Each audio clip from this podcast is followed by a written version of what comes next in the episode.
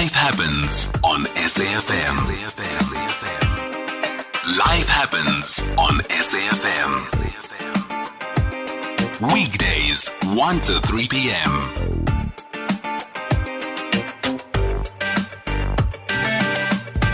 taking us into the next guest and our next topic. And we're talking about uh, Untsikelelo Solani, who is well, who came from the streets of Hillbrow to the glass counters of London, but you didn't come from there. You came from Epai. yeah, Don't claim as my Mkaya, please.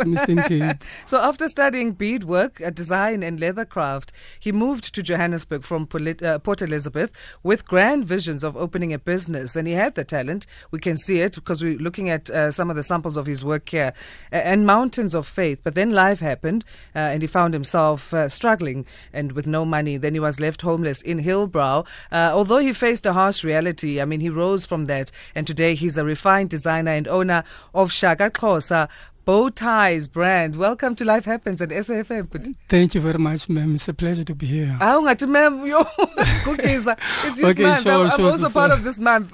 yes, man. Yeah, okay. Nah, nice. yeah. So, so um, you came uh, from Epai, so you already knew exactly what you wanted to do from uh, the time U- U- U- Pumepai coming to, to Johannesburg, or it it got refined when you got to Johannesburg in terms of what the concept of the business is going to be. Um, I already had a business in PE. Actually, um, I made a sneaker Okay. and then I posted it on Facebook. Then a guy called Halo Babalo Culture. He was inspired by the by the snake. He was like, "No man, come to Joburg." And then from then on, we took it from there from Facebook. And then he picked me up in Jamestown train station. Wow. So uh, after t- studying design, because I mean your, your your stuff is very unique. The, boy ties are made with uh, leather. Why, why did you decide to, to use this particular fabric or material? Leather is different. It's unique. Yeah. Also, it's very strong in terms of equality. Yeah. And then also, there's not a lot of people that are doing leather. Most people are into fabric and other stuff like that. So, for me, uh, making leather is quite different to other people. As you know, in business, you have to be unique and different. yeah. Uh, is it difficult to work with this material? Yes, it is difficult because most of the time, uh, what I do is I make hand stuff. Yeah. And then when I have time, then I do sew some other stuff with machines. But the opportunity is that I can make stuff in a mountain, um, even in a desert. You can put me anywhere as long as like there's equipment. I don't need uh, like machines or electricity to make some of those things. Yeah. Did you always know that you were a creative person? No, not really. Like anyone else growing up, you have those things that you make, like cars and um, Yeah. stuff like that. But then again, uh, I started being creative when I started doing music and poetry. From then on, I ventured into leather crafting, which I was taught by a friend. Uh, Tell us about the music and poetry. No, music and poetry is something I was doing when I was young. Um, actually, it's the first thing that made me come to Joburg. That was 2011 before I came officially.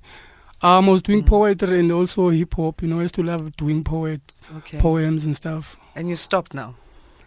Yes, I stopped performing them because of situations and also like in terms of music, music is quite different to what I'm doing now, like fashion. Because music, anyone can come to you and say that they are your fans and stuff like that. They like your music, but then again, they don't buy it, It's tough they industry. duplicate it, or get it from someone in via WhatsApp. Unlike in Yeah. in fashion, you can like my bow ties and then you can say you're a fan of my brand, but then you can own a bow tie the another day. Yeah. So so take us through the process of when you come with your designs. Um, you know, what inspires it? What starts? Where does it begin?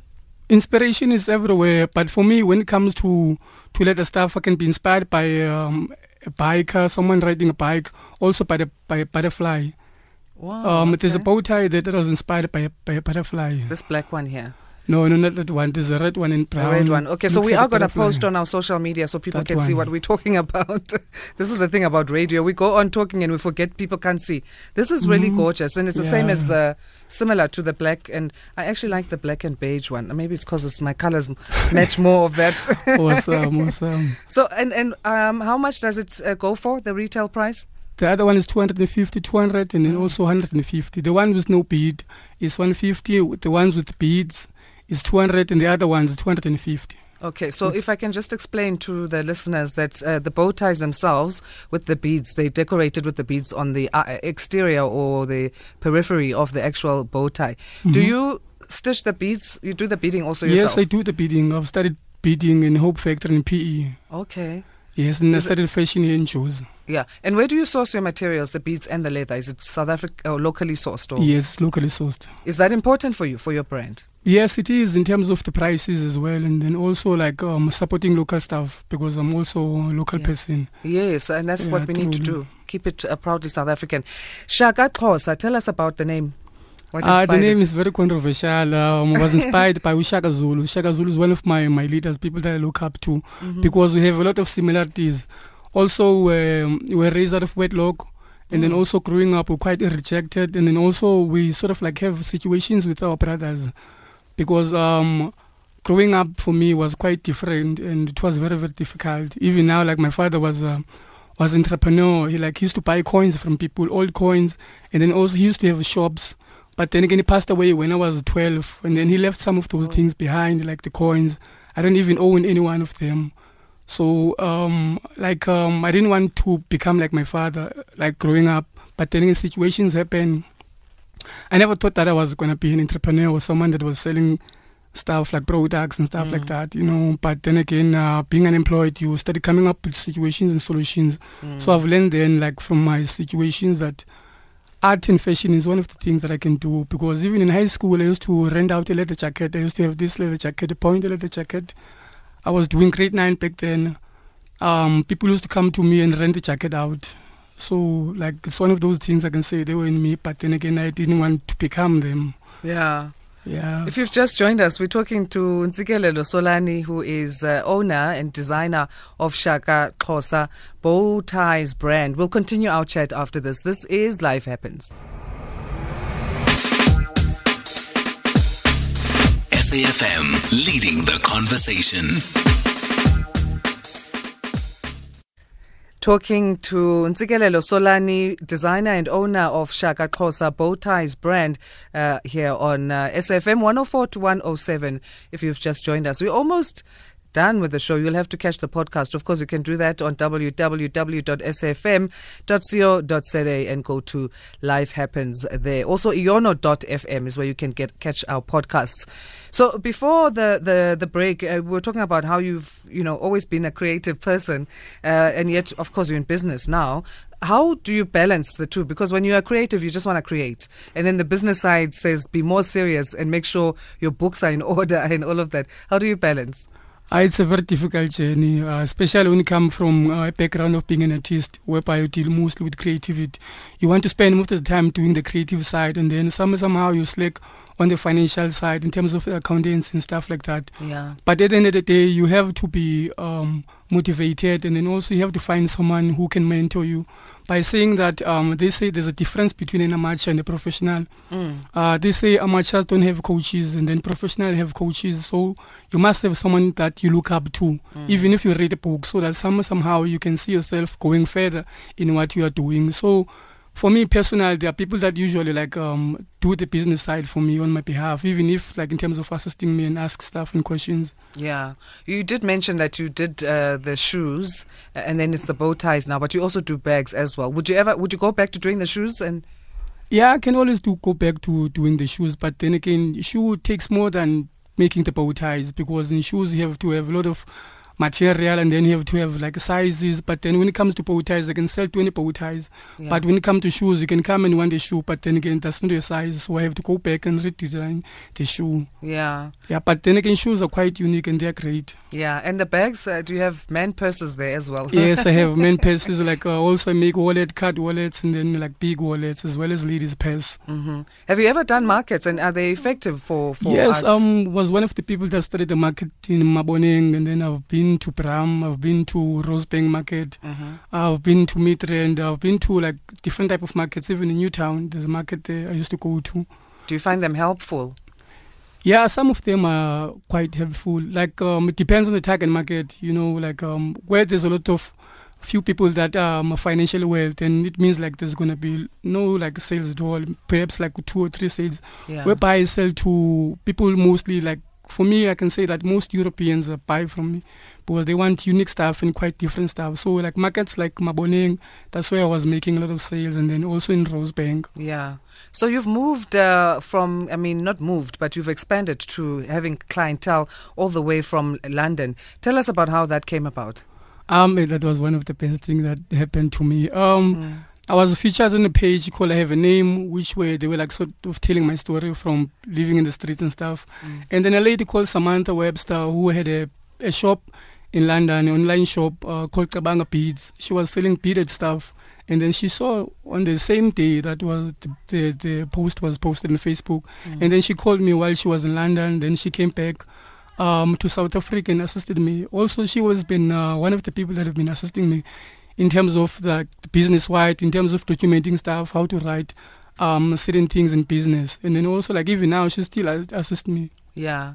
Uh, in, the, in your dark times or your lower times where you were left homeless and living in Hillbrow, what about that experience? First of all, how did it get there and how did you, you know, um, you take from that experience in terms of lessons for life?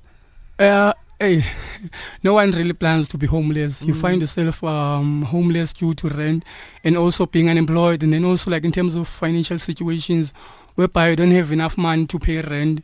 Mm. And then I started living in shelters. From shelters, people started stealing from me. And then also, I was I was on the streets in Hillbrow, whereby it was quite rough. Um, the lessons that I was taught there, like um, I had to survive because even the people that I was with on the streets, they were not like me because I was the only one that was crafting things and then also selling products.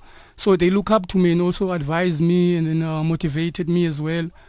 And then from then on, um, I changed my life in terms of in different ways. And then I ventured in different pro like um, suburbs as well, whereby like I used to go on the streets and then in the robots and selling products. Mm. What are the lessons you learned from that time period of your life?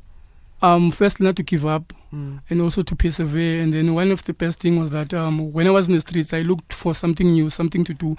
That's when I studied marketing, like studied uh, fashion in Joburg, uh, Johannesburg, Central Johannesburg College, Yeah. which has a a campus in Alex. So I registered while I was living in the streets. Yeah. So the lesson from me there was to continue living regardless of situations, just to keep motivating myself and then also look for something bigger than me. Absolutely. There's an SMS here from Jack in Alberton who says, but uh, Asanda, uh, ma'am, to you is respect. Mosinsikelolo is respecting you. I don't doubt, Jack, that it was a respectful thing to say, but I'm not ma'am, eh? I'm not. I am no ma'am, guys. Uh, please call me Asanda. But the Okay. respect thing and the humility thing that obviously comes through when we talk to you. Do you think true. that's also part of why you are so successful? And where does it come from? Um, it comes from a background of where I come from, like um, doing poetry as well as being a funny guy. You know, when you in the streets most of the time, you hang around with people that are quite funny, especially if you you're broke. Mm. You know, and then like you usually make fun of anything. You can make fun of your situations.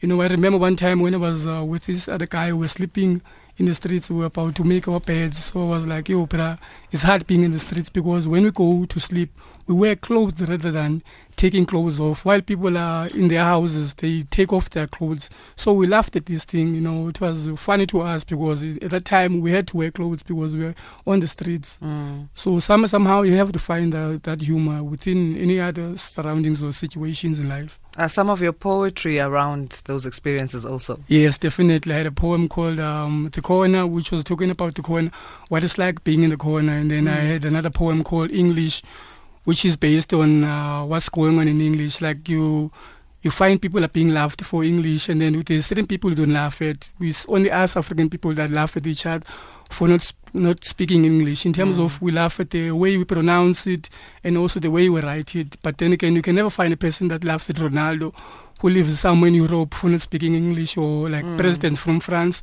who can't even speak English. But then again, we as Africans, we laugh at each other. So I had such poems. That's such a, a major thing you touch on, and it needs to change, eh? Yeah, only us can do it. Yeah, absolutely. Do you see yourself as a champion for change or a- an engine for change when it comes to young people? hundred percent an engine for change. Like um, I've been with people that have inspired. Also, I've been with people that are sort of like um, a mentor even now. Like these young boys that have brands that I used to like. I usually have one-on-ones with them where I advise them on different aspects of life, and then mostly like anything that has to do with entrepreneurship or business. Yeah. You can ask me any questions. Like um, I see or view money in a different way than a normal person does. Yeah. Okay. So your website and social media handles. Where can people get your designs? Um, you can check me on Facebook or um, at Gazla Gazette or Shaka Xhosa. It's either Instagram or Facebook or Twitter as well. Instagram or Facebook. Yes, All right. as well as Twitter. Well, thank you so much, Buti, and all the best eh, with, with everything that you're doing. Uh, and thanks for, for making time to come and chat to us. Definitely. And that's how we end our show uh, today on uh, uh, here on SAFM. So coming up uh, from 3 to 6 is the focal point uh, with uh, Bongi Kwala. Thanks to our team, Vanessa Dlobatla, our producer, Utile Sagu on news, on uh, technical, Chibi, on digital, Vusi Marole and Mbusi Mhlanga. My name is Asanda Peda. We're back with you tomorrow. Um, and uh, of course, uh, coming on, uh, as we said, it's the focal point. But earlier on Sakina, uh, well, that was. um midday, right? At 12, Sakina spoke to UESA Gauteng Secretary Kabelo Mahlobongwane. So we get reaction from the South African Democratic Teachers Union, SADTU, on that uh, conversation that started there. With you again tomorrow. Do stay with SAFM 104 to 107.